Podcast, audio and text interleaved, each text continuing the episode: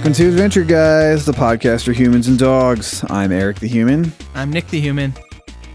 episode 101. 101. Triple digits, baby. We are in the new era. Feels like we've been here for a month. Yeah, almost. Almost feels like that. Um, thank you to Steve for joining the last episode. This is our this is our last episode of Be Movember.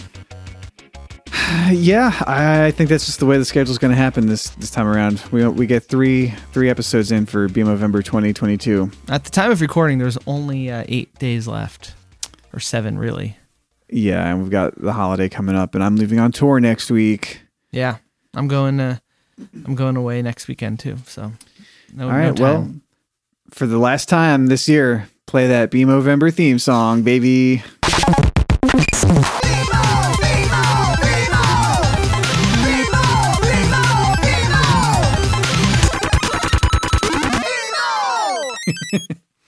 Oh yeah. Um, hello, hell yeah, and hello. Uh, I, I guess we could say Eric's going on tour. Let's just do it. We did this at, buried at the end of pe- past an hour last time, but Eric's going on tour. The Hall of Holophonics have a new album. This is the album release tour. We've been hyping it. Let's just throw it in here at the top of an ep. Eric, tell them about it. Yeah. Uh, so when is this episode gonna air? Next week. Next week. We just posted. Yeah. So we. Yeah. Okay. Uh, so the Holophonics just released at this point our second lead single off of our new album, Luminaire. The music video is on YouTube and streaming on Spotify, and it might be my favorite song on the record. Wow. Probably. Very, very cool. Um, what is it about it? What do you like the most? Uh, I mean, the lyrics are probably some of the best lyrics I've written uh, about like a really serious topic that. Right, I wrote these lyrics in like. This is now three years ago. Shit, yeah, Oh, the end of 2019. Um, and they like really sort of came to me pretty easily. I was, uh, I don't know. I, uh, the last several years, lyrics have become way more important to me in my songwriting, and this was like one of the easiest songs to write in terms of the lyrics, and like some of the best lyrics that I've written, which is like rare that that kind of thing just happens to you every now and then. Like something just like Came. flows through you, and like I think I wrote some really good lyrics. So hell yeah. it's also like got an interesting kind of Lydian thing happening throughout the whole song. Ooh, that's exciting. yeah. Not you're not hearing that every day. Yeah. Um. Yeah. So go pre-order that record, Lavos, coming out December. What is it again? December 16th. Sixteenth. Uh, Yes. however, if you order vinyl, it ships immediately. Great Christmas gift. Yep. I'm giving it to myself. I, I guy snagged that uh, splatter blue pressing before it's gone. Uh, by the time this episode airs, it might be gone. Yeah. Well, hop on it, guys. Uh, get get the get the vinyl. So that's exciting. And then you're going to play. You're playing Texas, Denver, Chicago. Here, here's the list of dates one more time: Oklahoma City, Denver, Dallas, Austin, Tulsa, Chicago, and St. Louis, starting December 2nd, Nice. Go to the Holophonics Instagram. uh, or the holophonics.com. Ooh, a website. Yeah. Very professional. It's got links to everything. Yes. Go follow it. Um, and go say hi to Eric in a town. That'd be cool if some adventure heads came out. Yeah. Where do adventure heads live? In any of those cities? Maybe. Maybe they're all around, according to the analytics and Anchor.fm. yeah. Spread all around. A bunch of uh, listeners uh, overseas as well, which is kind of fun. Yeah, that's cool. Oh, look, I'm going to Ireland That's right. this weekend. Um, and if there's any adventure heads over there, uh, shit, we're not going to post this probably before I go. Uh, so I can't. Oh no, we will. No, I don't know if we will. I'm leaving on Friday. Where are? Let me pull up right now. We could post this on Friday. Cool. And then you can email us, did you see the mail at gmail.com and say, What's up, Nick? I'm in Ireland. oh, yeah. Okay. So it's less than 1% uh, of our listeners are in Ireland, but that's still somebody. yeah. So that's cool. It's got to be one person then, right? I think so. We've got about 100 listeners, I think. Mm-hmm. The geographic location of the listeners might only be for Spotify as well. Um, and there's people Oh, listening on lots of other things. So I don't know, but yeah, I'm excited to go. I'm whoa, interesting. Look at this. We were we were very male heavy at the beginning of the listening of this podcast, and um and we've shifted now. Look at this. We've got a sizable non-binary listenership, 24%, 30% female and 46% male. That's cool. That is cool. And who we've was it? gotten we've gotten younger too. Who is it that said that anything that only men like can't be cool? I don't know, but uh I guess I implicitly agree because I was concerned about our overly male listenership. Yeah. Uh, but that's okay. I, I'm I am a male, I guess, after all. So it w- we're two males would make sense. Yeah. Well, I mean, I mean, I'm like, I would say like a non-binary man. So That's how you identify. yeah, it's probably like the best way to say it at this point in time. Okay. Well, cool. You're finding your people. Uh, so that's cool. And we've gotten younger. Look at the the listenership. Yeah. But it's cool. I mean, we've got some of y'all are out there are listening every week and we appreciate you. That's cool to to feel like we have a dedicated listenership that's keeping up with us. Yeah, we had our best day in months yesterday Yeah. for some reason. I'm not sure why that was. I think a lot of people were catching up.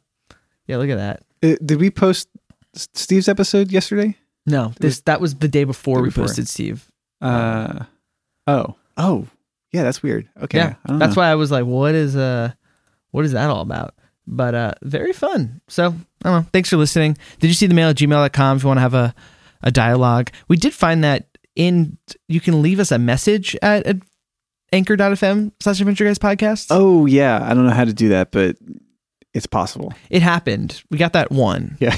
It'd be fun to get more. So in the next hundred episodes, let's let's get a couple more of those. yeah, a couple more of those going, but that's fun. It's fun to see. It means then that like new people have picked up on us. It's not like our listenership has grown extensively, but different people are listening to us now. yeah. I guess that's good. But I, I think it's good. the implication is we've lost listeners. No, well now over over three fourths of our listenership is under the age of twenty eight, which is interesting. Um, I'm surprised that the twenty eight to thirty four demo because that's where you and I are in. yeah, So th- well, that- what's good about that is that it means that most of our listeners we probably don't know because they're quite a bit younger than us. yeah. Very cool. What's up, guys? and gals and they thems. Uh, love you all. I'm trying to not. I didn't have to gender our listenership, and yet I did. is is guys? How is that looked at by people using? Because guys is just colloquially used as addressing a large group. yeah i think we've had this conversation before it's it's definitely worth revisiting um i always felt like it's definitely a gendered term but a more softly Right, gendered right. term uh and giving the rhyme or the slant rhyme to uh adventure guys Oh yeah, Adventure this is, Time. this is when we talked about yeah, it. it, it felt like it, it was too good of a name to pass up, but I did want to specify that this was a podcast for humans and not just guys. Yes. Um, but yeah, I, I, Guy has always been, in my understanding, a queerer, a more queer way to denote like um, a masculine side of things. Like um, Grindr and some of the other gay apps, they usually say looking for guys. They don't say looking for men. Yeah. It's like kind of a creepy Craigslist way to say things. yeah. um, and uh, I don't, I, I don't know if you've uh, ever encountered Play Guy magazine. I know it exists. yeah, it's uh because there's there was Playboy and Playgirl, Girl, yeah. and then Play Guy was the gay one. Uh, and I don't think it was officially sanctioned by the same company. now, Playgirl had naked men in it, right? Yes, but it was for women. It was not marketed towards gay men. Right. So they might do different art direction articles, the whole thing. Yes. Yeah. Um, that's that's sick. Um, because it, it would be different. yes. yeah. That's, is it still in operation? No. Yeah, I went to there's a magazine shop uh, called Casa Magazines. It's in Lower Manhattan. It's like pretty famous, and they had a, a big display for Butt magazine. they had like multiple issues there when I went in, and I was like, "That's pretty sick." and like the cover was like was I think was pretty aggressive, but I was like, "Fuck yeah!" it was like it was like it was like art directed, extremely cool too. Um, it's so that, that magazine place, I was like, I'm in peak New York right now. Oh Um, yeah. Yeah. Uh, yeah. Okay. So yeah, the term guy, it's uh yeah, I, I feel like We're doing a check in probably 50 episodes after the initial discussion of Guy. right, yeah. Uh, feel- I feel like specifying humans and that it is slightly more queer is is important. yes. All humans Yeah, and dogs. and dogs. And uh, Game Boys, yeah. Foxes, and Ice Kings. All, boys spelled B O I. Oh, yeah. Also a more queer way to say boy, right? Yeah. um, do you remember on the Holophonics tour, everything was a boy? Yeah. and uh, that I did. I remember coming back from that and using boy, and people were like, "Why is everything boy?" And I was like, "You guys just wait. This is gonna catch on." It did catch on. That's that's something that I that I use guy for. Like like a Philly John or whatever. Oh yeah, yeah, yeah. Say, hey, can you pass me that guy over there? Like Yes. yeah, I use that too. Um, yeah, it was just interesting. Yeah, and I still fe- do that at work. People do it in emails. Hey guys, or addressing meeting at work. It's just like it's interesting. It's so part of the, the Yeah, I- I uh I I tend not to use it in general situations like that. Um I've adopted y'all into my vocabulary since living in Texas, which is I use that too. So useful. yeah. Yeah. I love y'all. Plus, it's fun. It makes you sound folksy. Yeah. I, I started saying it ironically as a New Yorker living in Texas, and then it just it caught on. It became so convenient. And like there's certain certain like moods that you can only convey by using y'all in Uh-huh. a sentence. Like if you're talking to a person and like you want to like uh, It's more jovial. It's more inviting. Yeah. Yeah, there's like It's more. It's more like. It's more like throwing your arms around a group of people, be like, "Hey, y'all, come on now." Yeah, it's one of those things there's not really a, a direct translation of in other regional dialects, right? Like, Yeah. like you know, there's some things like in French or German that we can't like adequately translate in English. Mm-hmm. It's like y'all. There's there's not really a New York equivalent to that. Like you have to use y'all. Yeah, y'all, y'all, I think is really spread out. I do remember a time in 2018 when using y'all was exciting. and it wasn't me. I remember I was working with somebody else who was a couple years younger, and I saw her start using y'all in a couple emails, like to the team, and and she was like hip, and you could. I was like, oh, like it has an energy, it had an energy to it. You know when new words are coming in, and it feels good, and you're like, oh, I remember y'all being one of those. I'm trying to think of what a couple other. Remember when Lit came in. Um, I'm trying to think of what lit. When did lit come in for you? 2015. Yeah, I think I didn't catch on until 2016. Um, Lit was another one. I was working with the the singer rapper uh, Drum, and we did this uh, party or this listening event where people got to like writer music writers got to meet him and listen to it. Him, him and his whole team were using Lit, and my friend used Lit, and they looked at him like, "Oh, this guy knows what's up," and and they were they just kept saying it all day, and that I was using Lit. And I remember later that summer, I saw, I think it was like an ex girlfriend at the time, like I was you know, it's fuck seven years ago, I was way more immature. I was like, she was, and I was telling her about what I was doing. I was like, oh, and by the way, like, yeah, you know, work's going to this. Oh, by the way, lit's going to catch on. She was like, what? I was like, I was just with this this dude that, that I, I'm telling you, it's going to take over the world. I'm trying to think of what other. There was some other word. Oh, I mean, I'd say about a year and a half ago, maybe two years ago, bop came into everyone's lexicon yeah. and I like bop, but it it was so overused so quickly for things that weren't bops, yeah. and I, that just like bummed me out because there are certain things that are like that are bops, and there are certain things that are good songs, but they're not bops. yeah. It needs to be like a bouncy pop banger to be a bop in my mind. Yeah. Have an uplifting quality. Have you listened? I was gonna say, have you listened to the new Carly Rae Jepsen? No, there's new Carly Rae Jepsen. Mm-hmm. She's put an album. She has a song that's blowing up on TikTok, and I can't believe I didn't send it to you because I thought I would have. And it's like the definition of a bop. It's Uh, with Rufus Wainwright.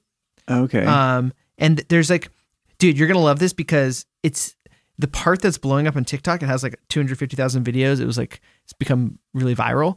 It's uh the beginning of her, or it's like the bridge of the song.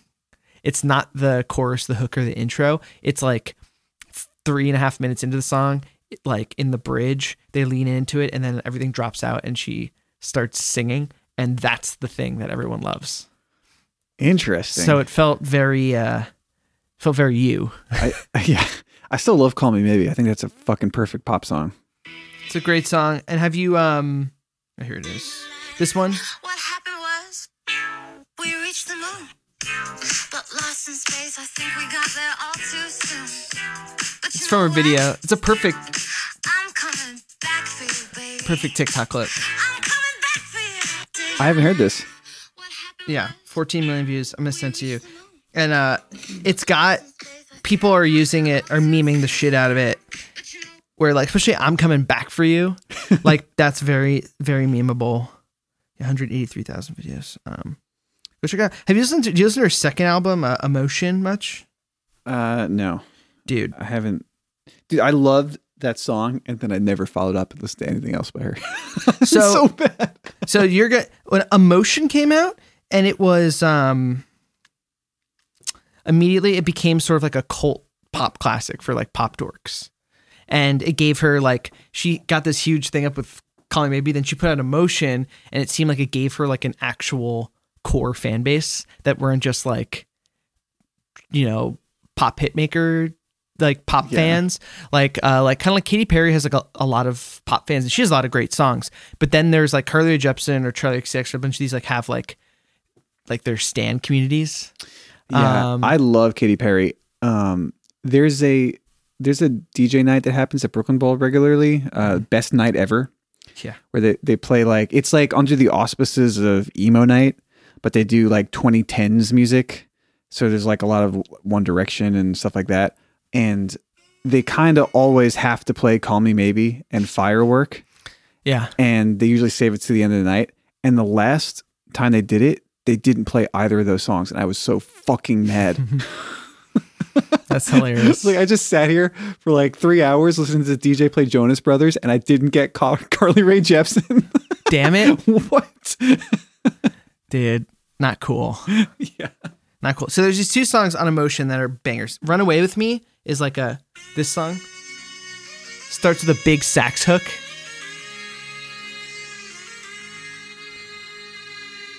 let's get into it it's v- it's very good and then uh i really like you that was like the Oh, I think I know that one. that was like the big single off of this Yeah, yeah. album pretty good Yeah, I remember that one. Yeah. I'll give that a like on Spotify. uh, Run Away with Me is a very good song. But uh yeah. She just sold out like Radio City, which so, a lot of people with massive hits can't do that because they're just casual uh, passive fans. So that's Streetlight Manifesto couldn't sell out Radio City. uh I think they took a bath on that show. yeah. Well, they were bandits of the acoustic revolution at oh, that show. That's right. Um, and that album, that show happened in complete fucking isolation. I w- like, I'm I'm I'm impressed that they were like, we're gonna put up a Bandits of the Acoustic Revolution show at Radio City Music Hall, like a year after we did a Beacon, with with no new music or crazy marketing. We're just gonna do it. Um, and Streetlight keeps doing that. They just keep touring without putting out new music, which you can Yeah, do, right. but at some point you're like, I need a new record. Are they doing a new record? They've been saying they are since the last one, I could use that. and he doesn't do any press. Like he, I think, I think there was an interview about it like two years ago or something. He said he, like, they were working on it, and then the pandemic like kind of put a pause on it, and but it's.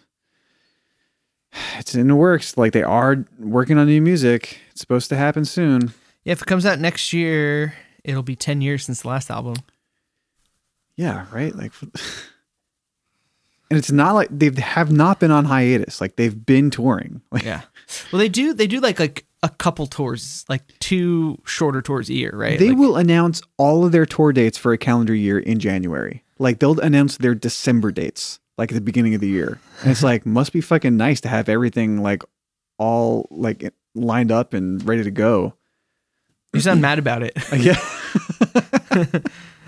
It does sound nice. Organization. Um, well, hopefully they put out a record. It'd be nice to see him again. Um. But go Carly Rae. Okay. Um, let's let's talk about the episode.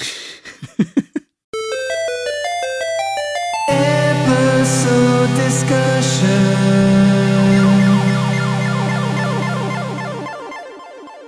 okay, so this was season five, episode twenty-eight. Be more.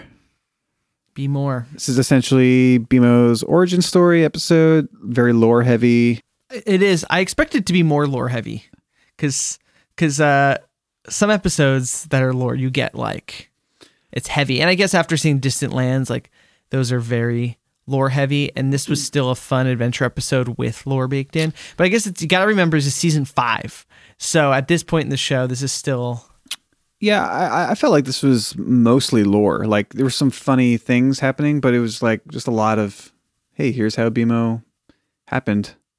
Like they just straight up give you a lot of answers, and I guess most of the the whole episode is basically a quest though to to get a driver, and at the end you're like, oh, this is how it all works. yeah, it's yeah, it's pretty singularly focused. Yeah. Uh, they need to get from point A to point B, and when they get to point B, they get all the answers. Yeah. Um, Pretty straightforward for an Adventure Time episode, actually. Mm-hmm. Yeah, because it starts out where BMO is just hanging out by themselves, goes into a cardboard box to get some privacy, and then just starts deleting files as a way of feeling good. This is this is one of the silliest things. Like BMO's, most uh, like what what what is this analogous to? Like drugs, doing drugs, sort of, but like That's what I was thinking. I was like, I guess it's sort of doing drugs, or like it's almost like sort of masochistic behavior. Like yeah, you're like pulling your hair out or something. But it's it's not like I was just- it's not like uh self harm because I guess it is, but also it's so joyful for BMO. It's it's kind of complicated. yeah, Uh, because I was like, again, like we talked about this with Steve. I was like, this feels tied to sort of a trope behavior, but I was like, I can't tie it back to any sort of specific trope. I guess I've never seen uh, someone delete their files for pleasure before. right. What was uh, a? Did you ever do this this thing? This was like a, a fucking fad in like middle school, where kids would like make themselves like pass out, like where they would just like hold their breath and like like push on their neck or whatever until they lost consciousness and they were, they were That's just like crazy. I mean, it definitely happened. That's some real East Coast stuff right there. But, right, yeah but it's I like some like some pre-drug use like way of just like fucking yourself up like it's like a 13 year old yeah, I guess that's kind of like yeah, people like doing the cinnamon challenge or chugging a gallon of milk or like doing wild stuff before you're before you're doing.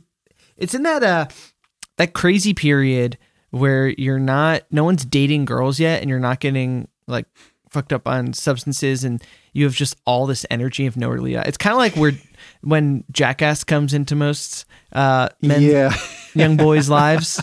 Uh, I, I imagine women like Jackass. That's something I would love to see a uh, a gender split on the viewership. I gotta feel like Jackass is is uh, male heavy yeah uh, because it just makes so much I would love to ask some of my female friends this. I, I've uh, lots of uh, friends or girls who like Jackass, but I think there's something very spiritual about being 12 and watching Jackass because it's the same thing. They get it.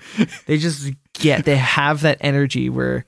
Yeah, I want to huck myself into a bush in the parking lot. right Um, It- yeah it's it does stick with you too th- into your early twenties. I, I will say. right Um, it's fucked up because it's such a like a like a very like middle school boy kind of energy and Yeah. yet they were like in their 20s like definitely fucked up on drugs doing all that shit. Yeah. Um, so And still doing it. yeah. The new one was was, was Although now they're like sober and doing it. yeah, it's it's wild. So they got to find the inner twelve year old boy within themselves, right. and uh, It comes full circle. yeah, I like to picture them doing like meditation and spiritual practice to get closer to their their core center self, which is someone who's gonna like I don't know drink piss, you know. Um, speaking of which, do you like uh Channel Five? Do you ever watch that with Andrew Callaghan? Used to be All Gas No Brakes. I don't know it. Uh, yeah, I'm going to see him live in December.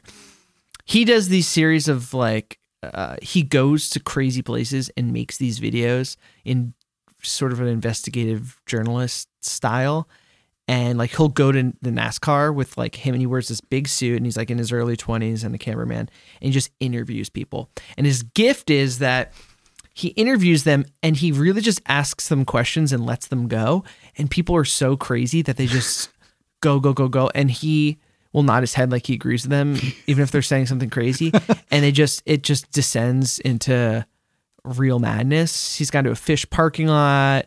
Oh, um, the trucker convoy when they were closing down the borders around COVID.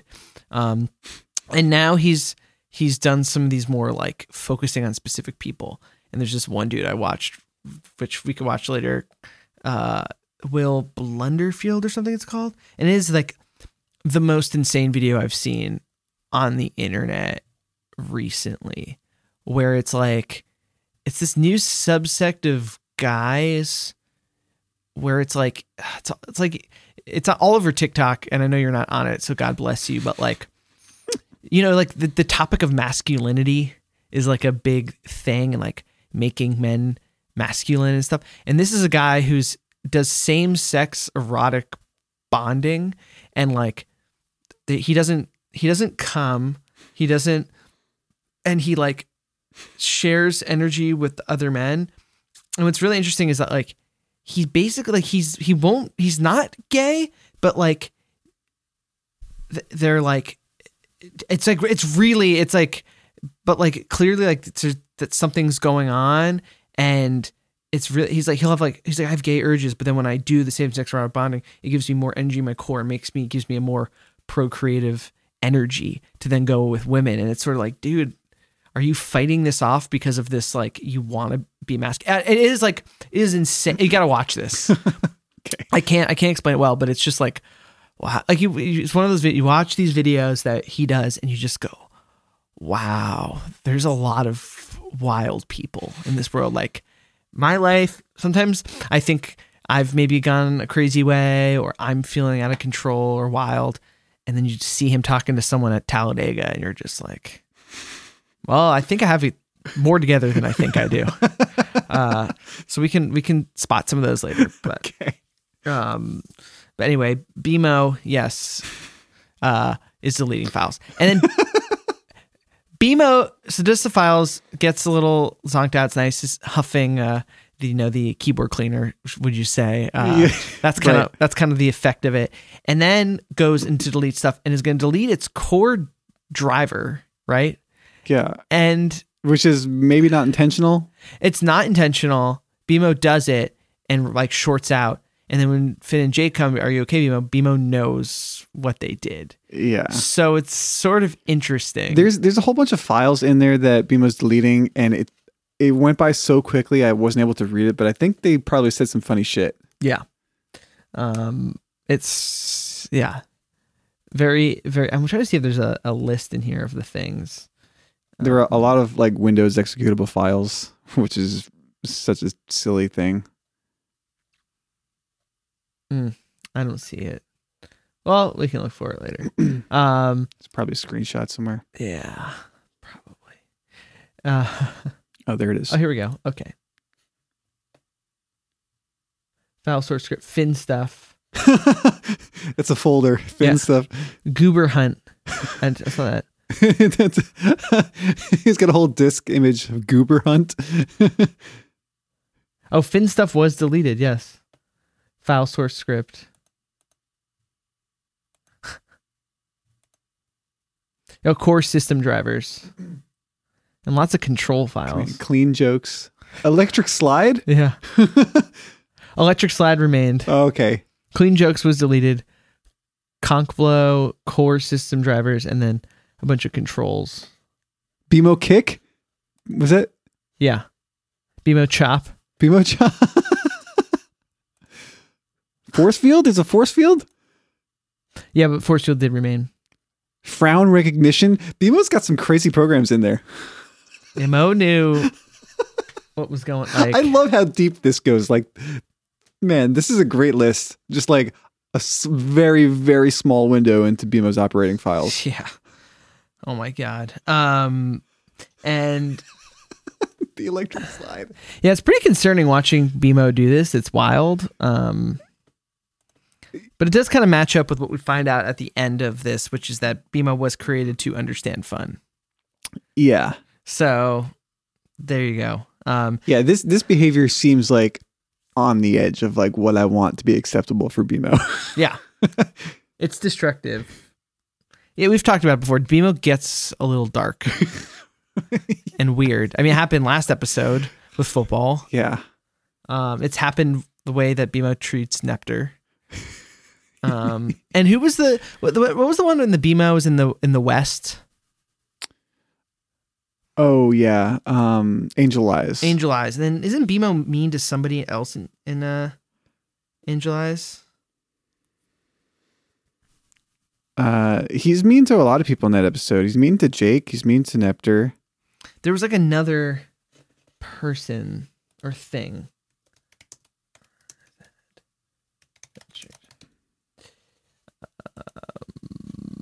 Angel Face. Angel Face, yeah. Angel Eyes is a song. Oh, Meow. Meow was in that episode. Yeah. Meow's a dick though. Meow's a dick. Oh, shoot. Mr. Fox. Guess Nepter's who I'm thinking of. Um, yeah.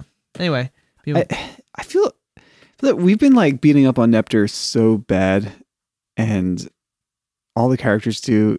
Does does Nepter ever get respect ever in the show?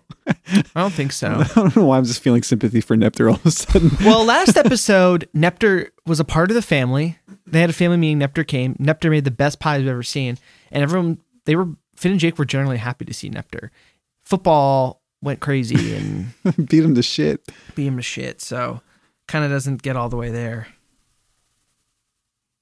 Yeah, I don't know. Poor Nepter. But uh but Finn and Jake, after the core driver, BMO's like, look, I know what's up. It's the core driver. You gotta take me to what, what is the place called? Mo uh The Mo Factory. Mo Factory. Yeah.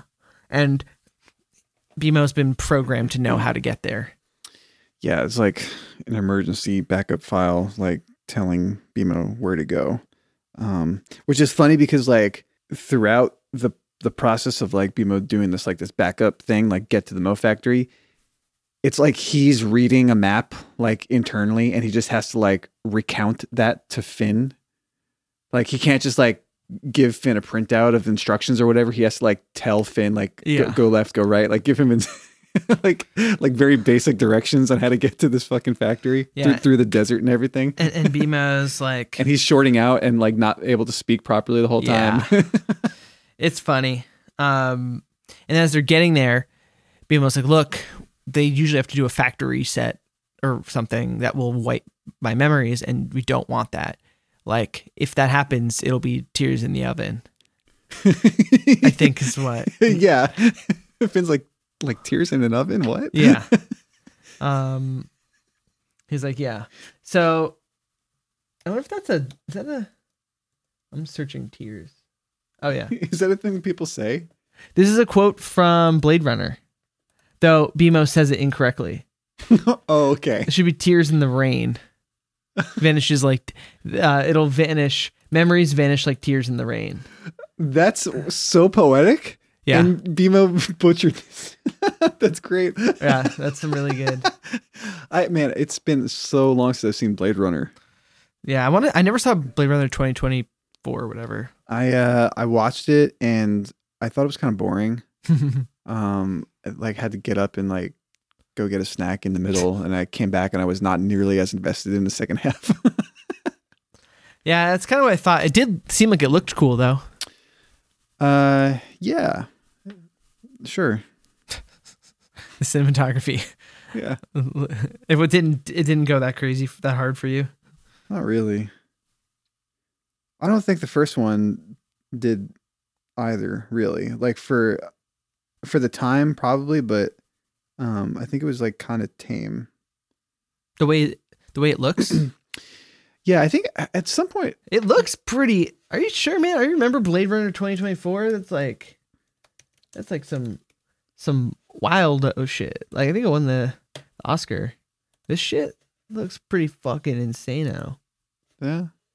At one point, I, I, uh, I thought there was going to be a, like a Blade Runner animated series or something like that, Mhm. which would have been cool. Um, Blade, original Blade Blade Runner looks really fucking cool when he's in like the sort of like Tokyo looking spot. Um, it's rad. Yeah, I mean it definitely is quite eighties. Um, but the you know investigating what makes a person human, the difference between man and machine. It's right in BMO Wellhouse, so it makes sense yeah, that they would uh, yeah, right, yeah, they would bring it up here. So that's that's good. So they're gonna go. So they're gonna go break in, and only Mo's are allowed in. Jake becomes JMO, and then Finn is gonna put BMO on as a fake head, put his arms inside, and now it's FMO. Um, truly terrible disguise, really terrible. which is commented on and seemingly just acknowledge like you look like shit. and he's I like, really yeah, like I really like the touch that uh Jake has like sort of a I mean Finn is sort of a gut. Like he's Finn's not real skinny or or fit like like it's kind of like there's like a little bit of like a like peeking out over his like I'm like which makes sense because Finn's just eating whatever Finn wants. Uh, Yeah.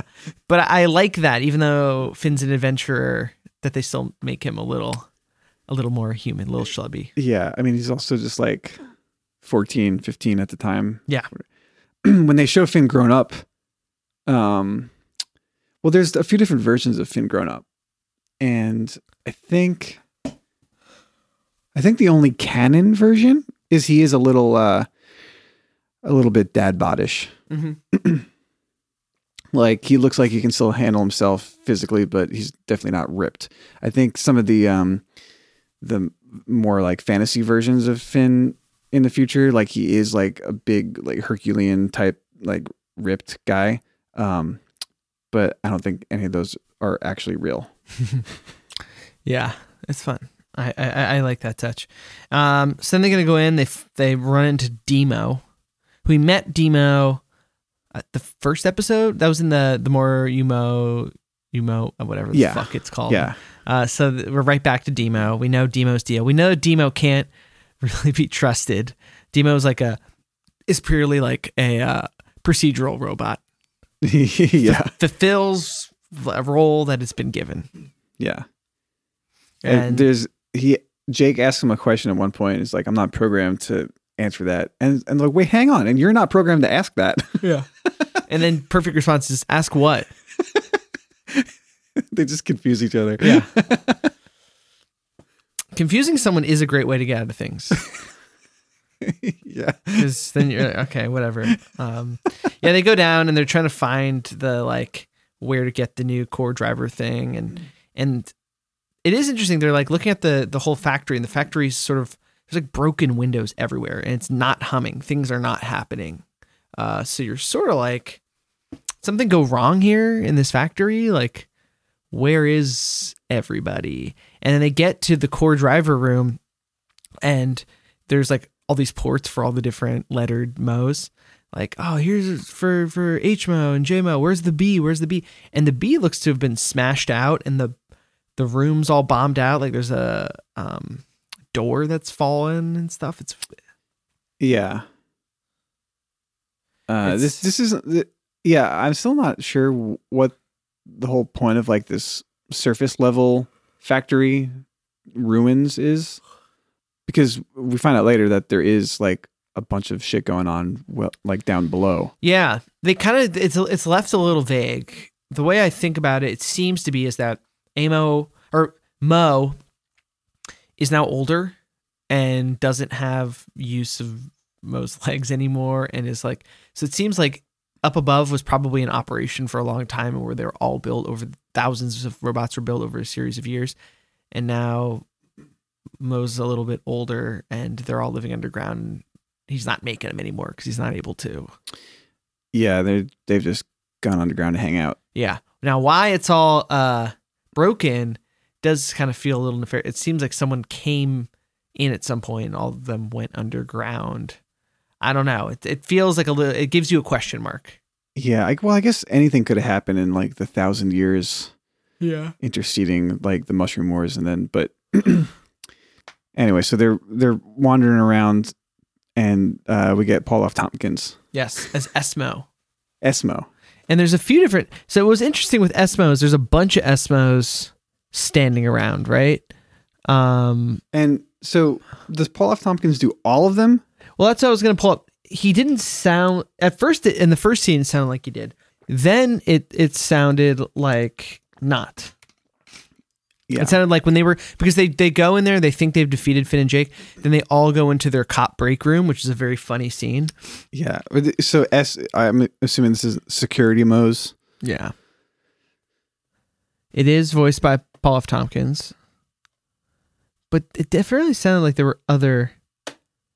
Um, let's see if there's a full. Uh, is there a I mean, full Paul F. Tompkins does some voices, but there were some some voices that sounded like not quite Paul F. Tompkins. So, although there wa- there was a filter on on it because it's like Yeah. a robot. So I don't know. Maybe maybe really they all were him. Well, I'm gonna check right now. Uh, this is some real miscellaneous mania, but it's okay.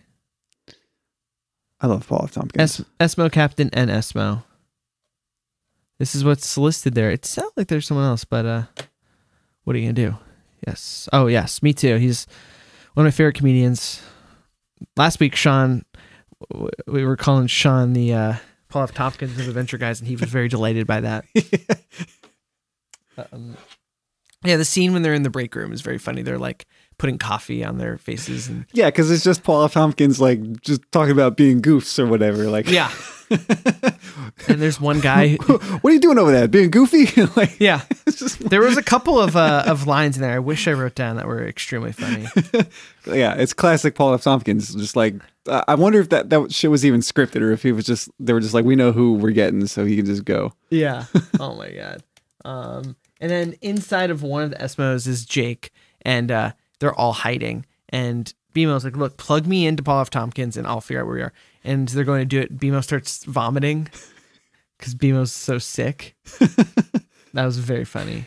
I was hoping there was a clip of uh of Esmo, but I can't find it. And uh, they find out they have to go down into the shaft. They have to go down, right, left, corkscrew down, and they'll they'll be there.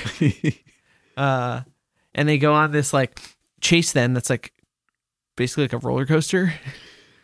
Yeah, uh, they're riding like tram cars or whatever. Mm-hmm. And they and they get they descend all the way Did to the you ever- bottom. Uh, no, I know you haven't played this game. Uh, Super Super Mario RPG. No, what's that for? There for Super Nintendo. There, it's Ah. one of my favorite games of all time. There was actually a moment, um, in We should add. football that reminded me of a lot of like classic RPG games, and we kind of blew past it. But um, the scene where you you see the mirror universe and you see the bathroom, and it's like it's not existing like in a world. It's just like you get the room in a void because like you only get what you would see. Yes, and like the whole like very cool. room uh, existing in a black void and like maybe it's connected by a hallway to another room that's a very rpg kind of layout like a lot of 90s super nintendo games like super mario rpg it's like you just get the area that you're in and it's just a black background and you take like the hallway down to another area and you, there's a black background Yeah, um, it feels like they reference video games a lot on these shows. Yes. And I, I can't always tell like what's an explicit reference and what's maybe just sort of baked into their aesthetic. Um, but uh, that whole tram car chase sequence Mhm. seemed a lot like a Super Mario RPG level uh, where you're riding mine carts as like a a mountain is going to explode and, and you have to like there's you know little cross tracks and you got to like turn left or right and like you know like make these like hairpin turns and stuff um and just the way that it was laid out looked very specifically like that um That's cool. Well, there's a couple shots that are like a 2D shot, like like where it's everything's moving horizontally, like it would be yeah on a game. Uh, I did feel that. That's cool. Um, played some Super Nintendo when I was away for bachelor party in August. They have one of those new. The the house just had one of those new Super Nintendo things, while the games built in. oh yeah those are cool i have all the super nintendo games on a an emulator That's Um, cool. I mean, I've, I've Super Nintendo has always been easy to emulate, so I've been playing Super Nintendo emulations like since I had a Super Nintendo, and I didn't need to do that. Yeah. like uh, once N64 came out, it was hard to like buy Super Nintendo games, uh, so I, like I started like just downloading ROMs and stuff. That's Um, cool. Yeah, Um. Anyway, so they get down to Mo. Mo's in the basement or whatever, the lowest shaft, and you hear Mo. Is that B Mo? And uh, the Esmos like bow to Mo and like Yeah. they're off. And then Mo is there, and M Mo, this big Game Boy, is carrying Mo, whose heart looks to be activated by a small Mo, and lungs are activated by a small Mo. right. And then M Mo like throws Mo down on the ground, kind of violently. So un- unceremoniously, and Yeah. it's yeah, It's a, and, then they're like, "Well," and and uh, Finn's like, "Do you make all these moves?" And I think this is this is mostly him like, "Don't be alarmed, my legs just don't work." yeah. And it's like, "Whoa, interesting." Right. So MO ma- makes it seem like it's like medical mo. Is that? oh, maybe yeah. um, but yeah, it doesn't seem to be very smart and just like kind of tosses him around. Yeah, but I don't know.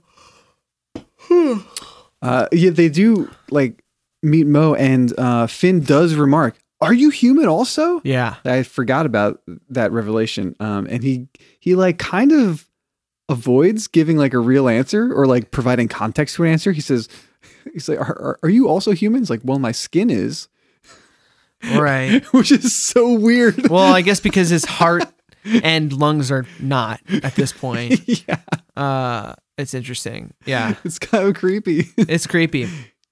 And and Mo starts to go to fix BMO and says that like you're not gonna wipe our friend's personality. He goes never, of course. Like BMO is very special, and you're like we all know BMO is special, and it's so it's nice to get confirmation that no, no, no this is a special person or Game Boy.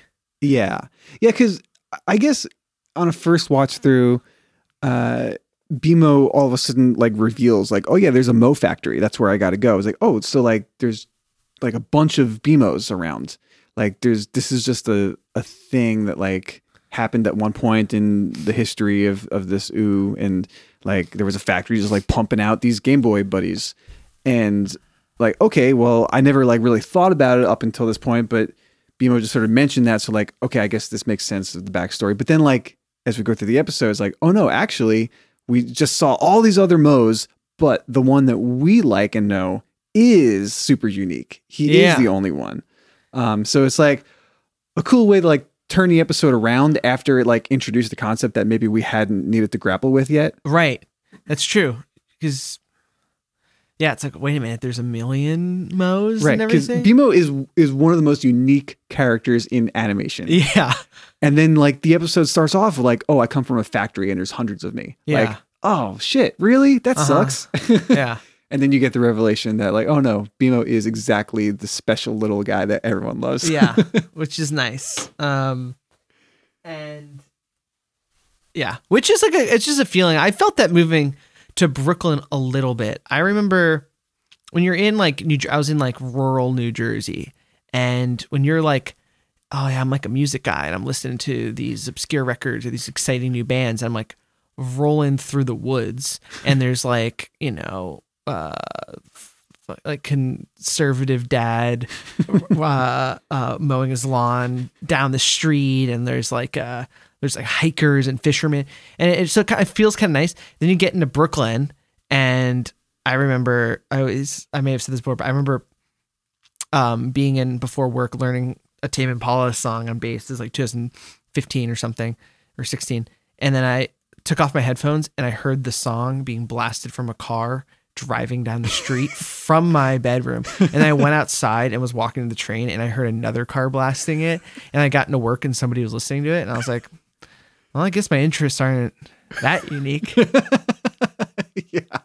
you know um you're like huh and then and then but I, then I think as you go on and i've met lots of ever the whole world loves Tame Impala at this point but i do you do kind of go okay now now here i am like a bunch of years later i'm like you know actually i do think i'm a bit unique in the places that i come from and the way i'm choosing to spend my time and so even you know eric i'd say you are too and uh everyone is everyone is a little bit unique, even if I'm the cert. You you know what I mean? Like you go through those times where you're like, oh, there's just I'm one of a million, and then Yeah. but then you're also like, but not really, but yes, but no, you know. Yeah. Um, Yeah, this is an uh, a fun kind of thought experiment that this episode provides. Like out of, out of nowhere, I wasn't expecting it.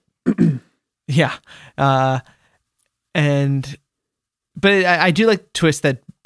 He, he seems to have created Mo, each of them for a different purpose. The, BMO was created with the purpose of entertaining his son, which he says he basically was making robots that he never got around to dating any ladies.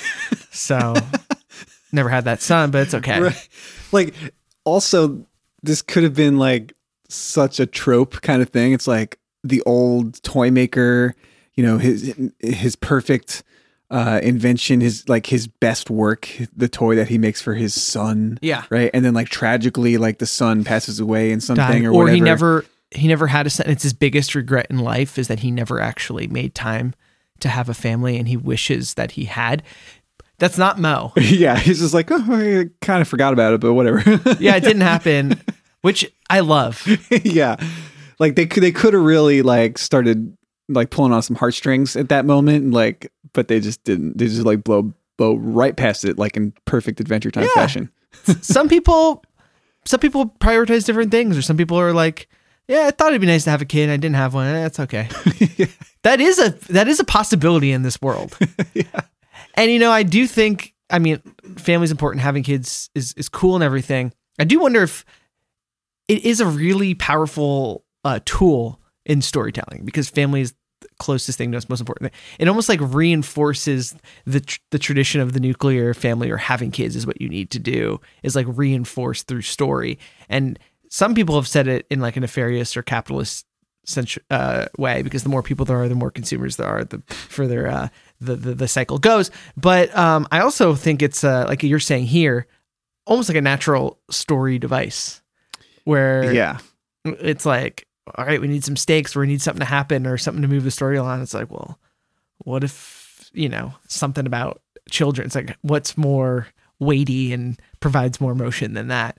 Um, but I like to hear that they didn't they didn't give a shit about that. and They just moved right forward. Yes. And then uh, he he repairs BMO and then shows they're kind of like, well, what? Like BMO's so great. Like everyone upstairs was so mean to us, and and Mo's like, well, underground, and it opens this hatch, and there's this huge like vertical shaft that all the Mo's are living in.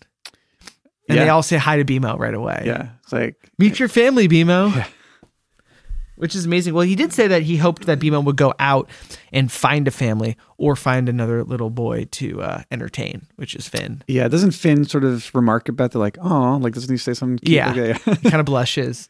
And then we see, and then we go, we go over see all the Mo's and the millions of Mo's, it says. And it's very, uh, very interesting. And there's a couple of them that, you know, they all are kind of Game Boy ish. yeah. What's the one over on the right?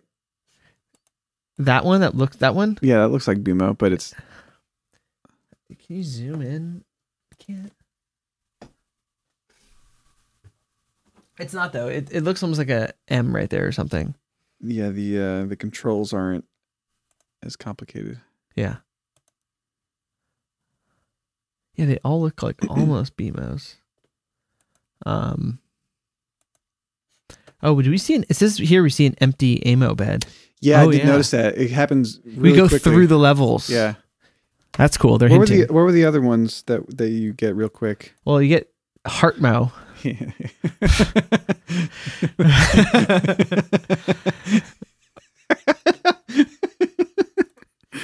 I'm gonna. I'm gonna. that one's just too much. I know. I'm gonna um just tweet out Heartmo right now. No explanation. While we're sitting here. Yeah, you like that? Um, and I'll just do a heart. or can you do? I'm losing it at Heartmo. You guys got to see Heartmo. Heartmo is uh is something else. Heartmo. So Heartmo is a pink Game Boy with legs, with legs. human legs. Dude, this is like me seeing Ricardio or like the buff people. Um, Dude, I why are buff people so funny to me? Um there's a. It it reminds me a little bit of um this character from Star versus the Forces of Evil, uh, Rich Pigeon, which is just a pigeon with human legs. a Heartmo does have uh heels too, I should say. yeah. I mean, it's those are some gams right there, which I think I can say. Um, yeah, it's very funny.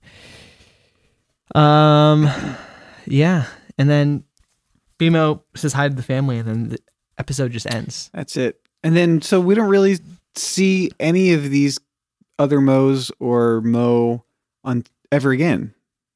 Actually, right? When do we see like the flashback of Mo?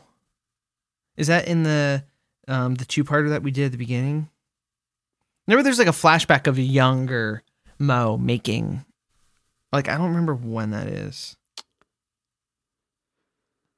Uh, yeah, I don't know, because at the b- onset of the more you Moe, the more you know, uh, Mo is already dead. Yeah, uh, there's there's there's a couple more visions of Mo, but we don't really see we don't see, see the rest of them a whole lot. what are the other appearances of Mo? It's the first one. Yeah, then those two. Come along. Yeah, so I guess in these there's oh flashbacks. See, there are flashbacks in the more you Moe, the more you know.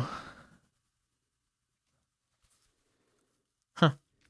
Yeah, this is the only proper appearance of him. Well, he dies, Yeah, and Amo assumes his form. yeah. I I don't know. I I think it would have been cool to just get a little bit more out of this character, or at least the other Moes. yeah. We we we talked about it. Yeah. and- Although, like, kind of, I guess the the point of this episode is really to illustrate like how special and unique BMO is. So, Yeah. I mean, it makes sense that like they they're not dwelling on all these other Mo robots. Yeah. Um, did you see a snail?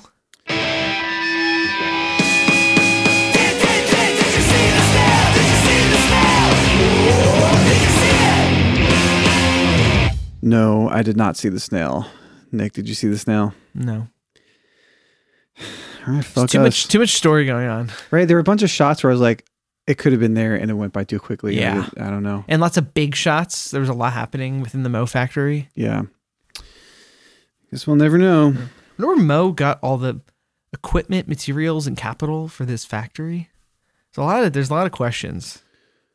Uh, maybe there was some sort of mining operation. Like a lot of it's underground. Yeah.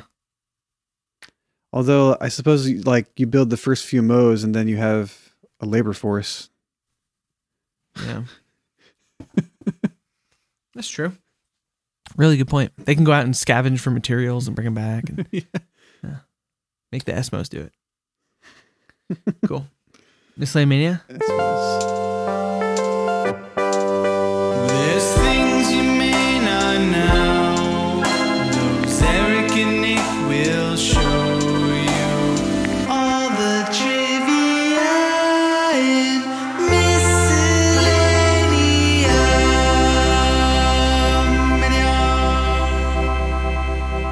Okay, so this was storyboarded by Steve Wolfhard and Tom Herpich. Some real classics, classic storyboard artists, writers there. Yep. Story by a whole host of names Ken Osborne, Pendleton Ward, Patrick McHale, Rebecca Sugar, Tom Herpich, and Steve Wolfhard. Um, just the murderer's row. Yeah. Season five, they're hitting. Yep. This was um was Rebecca Sugar on her way out at this point? I can't remember. Let's look at the appearances. This is the only episode that Rebecca has a story by credit on, but not a written by credit. Interesting. Uh, maybe because she was about to leave and start Steven Universe. When is so? I it says here the last episode that um, Rebecca actually did wrote and storyboarded was Simon and Marcy, which is like twelve episodes before Be More, Yeah. So or actually fourteen episodes. all right. So my guess is that she did that last one that she storyboarded had like conference with everyone about like the idea for this this BMO episode, but then Steven Universe got greenlit and she left to go start that. That's just my guess. I have no idea how that works, but it seems like it could be the, so. Could, this is, I guess, then the latest episode in the series that Rebecca Sugar contributed to. That's what I'm gathering. There are songs. Yeah, I know she wrote the song in the series finale. but- Yeah, but, she was specially asked to come back for that. yeah. There's a song, Marceline's song, in season seven, episode seven. Oh, everything stays. Yeah. Yeah. Uh, we haven't done that episode yet. No. no. That'll be. There's lots of And then cool shit about that. The um, the Steven Universe movie.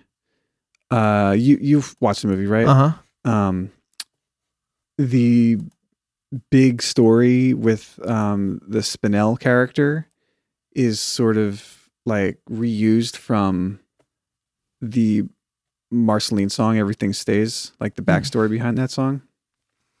Interesting. Yeah. I mean we can talk about that when we get to that episode. Yeah. But, Yeah, yeah, we can use that. But yeah, interesting. but yeah, so I get all right. I mean that's that's notable if this is the latest episode to have a Rebecca Sugar contribution. Yeah. we are uh, uh basically at, this is like the halfway point of the series it's it's kind of crazy to think that like she had such iconic contributions to the show and yet she really wasn't on it for that long considering its run Yeah, no, not not that that long. Is interesting. Um, um, um, some observations in here. Um, that I love this. The BMO's heart is literally gold. He's a heart of gold, yeah uh, which I did notice. Um, is this this can't be the only paul f tompkins um appearance right no, I don't think so. I feel like I remember. he's got to be in some other episodes Yeah, i like how in regular show he's kind of like oh, yeah Just he's, like- he's on Smothers. He plays a jalapeno pepper. A couple flame soldiers, a flame actor. Okay.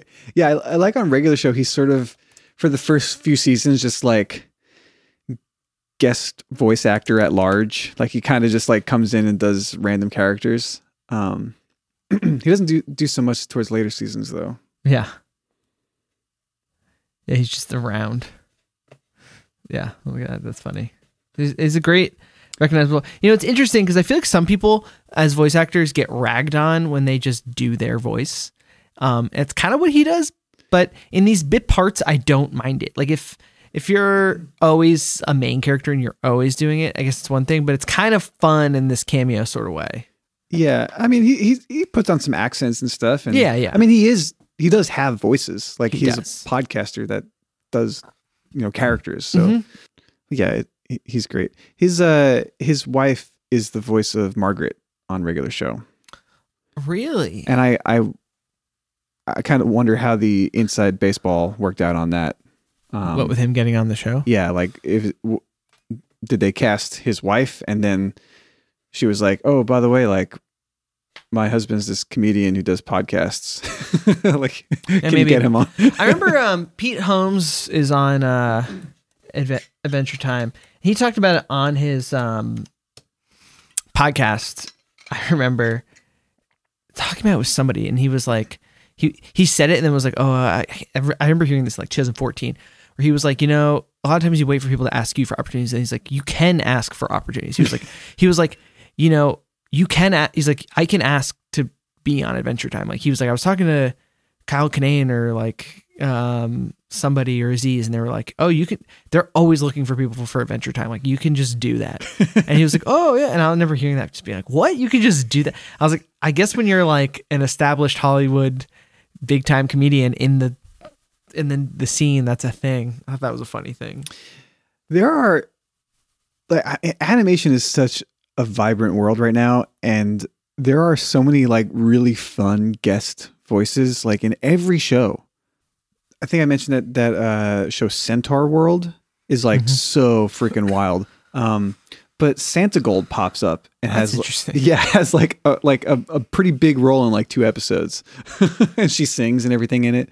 Um So interesting. yeah like any any show right now uh you can find like some really fun cameos um and like I, I feel like a lot of like series like animated series are still carried by career voice actors Yeah. which is good Yeah. because a lot of animated movies are just like getting like you know the big a-list celebrities that you know just they just do the regular ass voices Yeah. um Chris Pratt. oh god yeah. Yes. uh, but it's it's fun when those guys come in for cameos and shit, you know, like um and and shows that are as big as Adventure Time, like they could be anyone. It could it Mhm. could be uh, so okay, so South Park has really fallen out of favor in my personal preferences uh, in recent years. Um, Sure. But I feel like they kind of pioneered that concept when they had George Clooney guest star as like a fucking dog. Yeah. that was very very funny. Yeah. Yeah, man. Did you watch the South Park concert that they did? No. It's very, very good. Um, it, it makes you remember why you loved South Park in the first place. They have it's they have uh Primus and Ween are the backing bands, and then Rush comes, and the songs are all great. I mean, uh, some of them are tiresome, and then yeah, you watch some of the new stuff, and you're like, ah, yes, why I stopped following this show. Right. Uh, but then you hear some of those classic songs, and you're like, oh, this is pretty entertaining. Um, but yeah, they kind of, I'm not watching it like that anymore. Yeah. Um, where, yeah, okay, wait. There was something else I want to bring up for Miscellaneous Mania. Um, which is there's a bunch of like you know things you can notice in here. Okay, I want to find this. This is a uh, they don't frustratingly on the wiki they don't have a uh, source for this, but this is a big thing to have a source for. That Pendleton Ward stated that Moe is not a human. He's Really? been wasting away bit by bit, has been replaced his organs and body parts with electronics, making him cyborg or even a robot, which I guess is what he's implying. Oh, okay. But he did start out as a human. Yes. Now he's a Oh, this was nominated for um, an Emmy for outstanding short form animated program. interesting. I don't I don't feel like this um episode is really like I don't, this episode is great. I have nothing against this episode. I don't feel like it's remarkable when put up against other Adventure Time episodes. Sure. Um, may okay, maybe maybe I can understand how it was Emmy nominated because it's a little bit more straightforward in narrative execution. Maybe that means it's a little bit more accessible. Uh, so it does all the things that Adventure Time does, but it does it maybe in a more digestible A to B kind of format. So okay, I, I understand how maybe a mainstream awards audience could recognize it a little bit more readily in that regard. Fine. Yeah, I'm looking at like what was nominated, and uh, the episodes that were nominated are quite interesting. Um, and one, I don't feel like this episode breaks ground in terms of the show. no, Um, it's a very good episode of animated television Yeah. in general. So, So- sure. so some interesting ones that we've watched because my favorite two people was nominated. Uh, it came from the Nightosphere was nominated. That makes that would make sense to me. Um, too young. Then one that the first one that wins is wins is Puhoy. That's a great episode. So that's a good one. I mean, uh, uh, we've talked about that with Craig a little bit. That it's basically a Star Trek ripoff episode, Right. um, and that watched. Star Trek episode is iconic. Cool. So we have that. Then Simon and Marcy nominated. Makes sense. Uh, Wizards Wizards Only Fools wins in 2004. That's Interesting.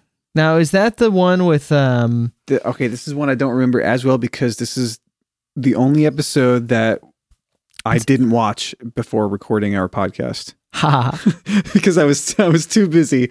We did it with Will. right. like, oh my ago. god. Yeah, that that that one was very chaotic. Was Jesse Moynihan. Um um yeah, interesting one to win. Then we get Be More. Then there's Walnuts and Rain one. Don't remember that one. Jake the Brick one. That is a really good episode. Uh, so, but you know the okay the like a lot of these uh, nominations are ones that I'm seeing that like don't necessarily have to be episodes of Adventure Time. Like they're just con- like they're just great standalone animated television things. Like Yeah. they like you could do it on another show with other characters probably, and it would still be the same quality. Like it's great that those can pop up in uh, a show like Adventure Time, and it still works in the continuity uh, and with Yeah. the characters. But I, like a sh- an episode like Jake the Brick feels like it, feels less like uh, a signature Adventure Time thing and more of like an anthology thing that happens within Adventure Time. It That makes sense? Yeah. yeah, that makes sense. Yeah, there's some other ones. There's uh, outstanding. Yeah, I, I feel like my favorite episodes of this show are episodes that are so intrinsically like just inextricably linked into the fabric of adventure time. It's like you could not appreciate those episodes without appreciating the whole of the series, like and its context within that. Um and those aren't the episodes that get recognition, I don't think. So That makes sense to me. That makes sense. So I'm a little tired. Got the flu shot and the COVID vaccine yesterday. I'm a little, a little knocked out. Um, but I, that makes a lot of sense. It makes sense too why that would be the episode they put forth for nomination too. You know, yeah. Um, because it's yeah. All right, where? Oh, here we go. You know, it's funny when you look at these because sometimes there's things that you're like, I don't need to say this out loud. Mosif Mastro Giovanni. Mosif. That- that's his name, Mosif. Yeah. oh, um, here we go. Rebecca Sugar and Patrick McHale helped write the episode when it was originally pitched during season three. Oh. This is interesting. Aziz ended up in the store in the show after um, Pendleton Ward tweeted at him, asking him to be in the episode last minute. That role wasn't uh very meaty, I don't think. Demo? Yeah. No. Like I mean, there, I mean there were plenty of lines, but like I feel like the character didn't contribute that much. No, we did get a couple. We did get a, a, a trademark Aziz yell. Oh no no no no! no," yeah. Which is a Aziz thing, and then he did one of his like yelly voices when he's with the Esmos. Um, Yeah, yeah, it does say that Sugar left after storyboarding Simon and Marcy. Yeah, yeah. Okay. Let's pick an episode for next week. Let's do it. What are we gonna watch next week? What are we gonna watch? It's the episode generator. Next week's going to be interesting. See what see n- next week in air quotes. See what Uh-huh. see what actually happens. Two fifty five. That is Elements Part Two, Bespoken For. I think we did that. Um, that is. I was curious. I was like, I can't remember which elements that was. We did that, right? No, maybe we didn't. I don't think so. But I, I'm gonna go check. It is season nine, episode three. No, We did we did part three. There's a lot of talk about Ice King's bespoke suit. Maybe we did the episode right before it, and Elements part one, maybe. One day we're gonna do an episode twice. You know it. I don't think we did this. Oh, we did do it. Episode 17. we did. Two years ago. All right, spin it again. Shit. What are we gonna watch next week? What are we gonna watch? It's the episode generator. We got to use Two, 202. a generator we're supposed to. Oh, cherry cream soda. I don't think we did this one. No, that's a Dude. season seven, episode three. Cherry cream soda. Dude, this one is f- crazy. Is this the the uh the Yes. like the guy dies, comes back, and his wife is Remarried Yeah. to Starchy. yeah. Dude, this one, I remember watching this with Sean being like, like one of those episodes you're like, wow, they really go here too. yeah. That's an exciting one. Cherry cream soda. Cool. That, that that's a good one. That's a good one to get a guest on. I don't know who it'll be. really I think our next episode we're gonna have a guest. We should. Um, It might be might be Will. that'd be fun. Oh, right. It's December. Actually, I don't think I've talked about that with Will, but I'm gonna be there, and we'll have um, time in between some of those shows. So we gotta get him on at some point. Yeah. Cool. Um, thanks for listening, everybody. If you want to support us, adventureguys.fm, no, anchor.fm slash adventure guys podcast. Anchor.fm. Go to Adventure Guys adventureguys.com. See what happens. Yeah. I don't even know. Have we have we tried that? No. Anchor.fm slash adventure guys podcast. You can give us um some money each month. Thank you everyone who has. I'm gonna go try adventureguys.com right now. Could be scary. Workplaycare.com slash get geared up. All right. Not an operation, but what are you gonna do? Um also go follow us on social media, Instagram, YouTube, all that shit. Um, Yep. And buy the Holophonics new record. Yes, and go to the tour. I'm s- I'm upset that uh it's not in the uh the East Coast because I can't go. Um, What's the closest show to here? Chicago? yeah, Just get your ass to Chicago. gotta get to Chicago. What day is that? Saturday, uh, December 17th. Nice. I don't I don't know if I can, but I would love to in spirit. Maybe we can do a go live or something from the show. That'd be fun. Yeah, that'll be a good show. That's the biggest venue on the on the tour. Chicago, get out there. Um, the new phonics music really is. We've been talking about it. Go go listen right now. Um, something else. Uh, yeah, cool. Thanks everyone. All right, peace out, y'all.